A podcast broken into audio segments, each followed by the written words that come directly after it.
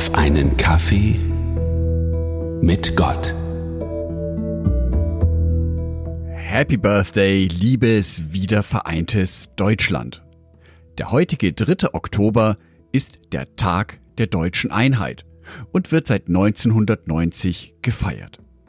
Also 32 Jahre deutsche Einheit. Ist das nicht wunderschön?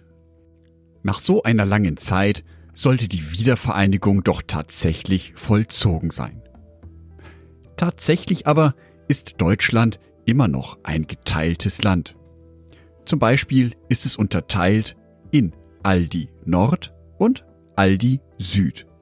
Hier ist noch keine Einheit zu sehen. Aber auch die regionalen Unterschiede im wiedervereinigten Deutschland sind beträchtlich. Egal, ob es die Fischköppe aus dem Norden sind, die Bazis aus dem Süden, die Ossis aus dem Osten oder die Pappnasen aus dem Rheinland.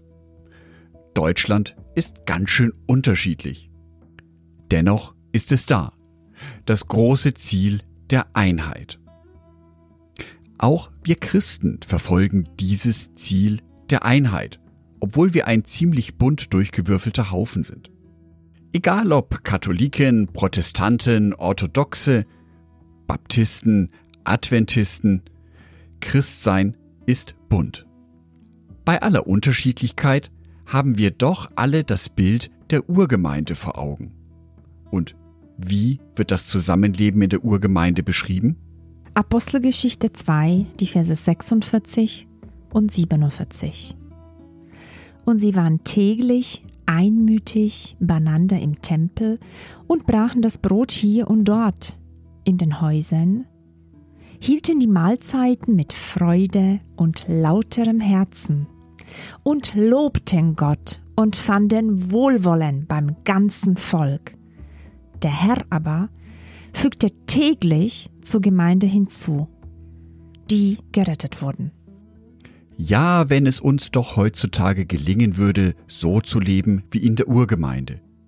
Und sie waren täglich einmütig beieinander im Tempel. Das klingt nach sehr viel Harmonie. Das klingt nach sehr viel Zusammenhalt. Vor allem klingt es nach der Abwesenheit von Konflikten. So schön dieses Bild ist, so schwierig ist es auch in der Realität, sich diesem Ideal anzunähern. Wir Menschen sind nämlich alle ganz schön unterschiedlich, ganz schön verschieden, haben unterschiedliche Hintergründe von unserem Elternhaus, von unserer Kultur her. Und mit diesen Hintergründen lesen wir in der Bibel, beten wir zu Gott, fühlen uns erfüllt vom Heiligen Geist. Gerade in Adventgemeinden habe ich immer wieder gehört, wir leben in der Wahrheit. Dieser Satz kommt aus einer tief empfundenen Verbindung mit Gott. Ich fühle mich mit Gott verbunden. Ich habe ihn erkannt. Ich lese viel in seiner Bibel, kenne sein Wort, bin stets mit ihm im Gebet verbunden.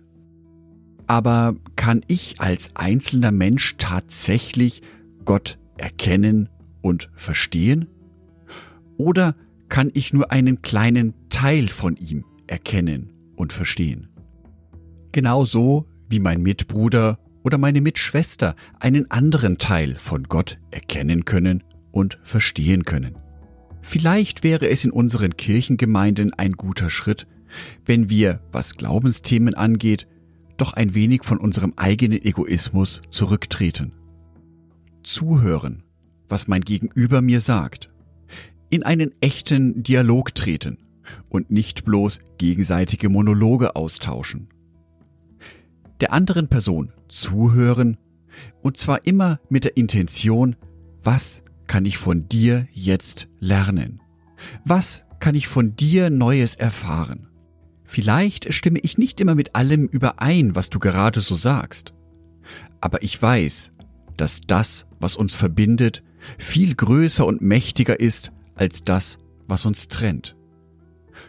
Uns verbindet, dass wir beide an Gott glauben, dass wir Jesus Christus als unseren Erlöser in unserem Leben angenommen haben und dass wir beide versuchen, bestmöglich nach seinem Wort zu leben. Streit mit meinen Mitmenschen zu finden, ist einfach.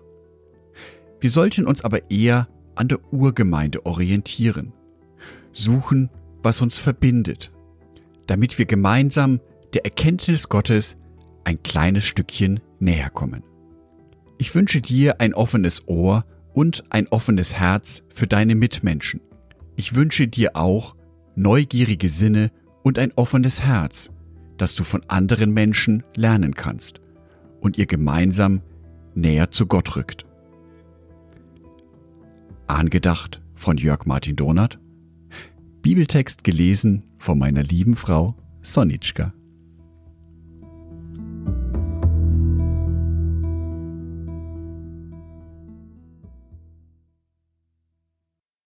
Ein herzliches Dankeschön an alle meine Patreons, die es mir ermöglichen, weiterhin den Podcast auf einen Kaffee mit Gott zu produzieren.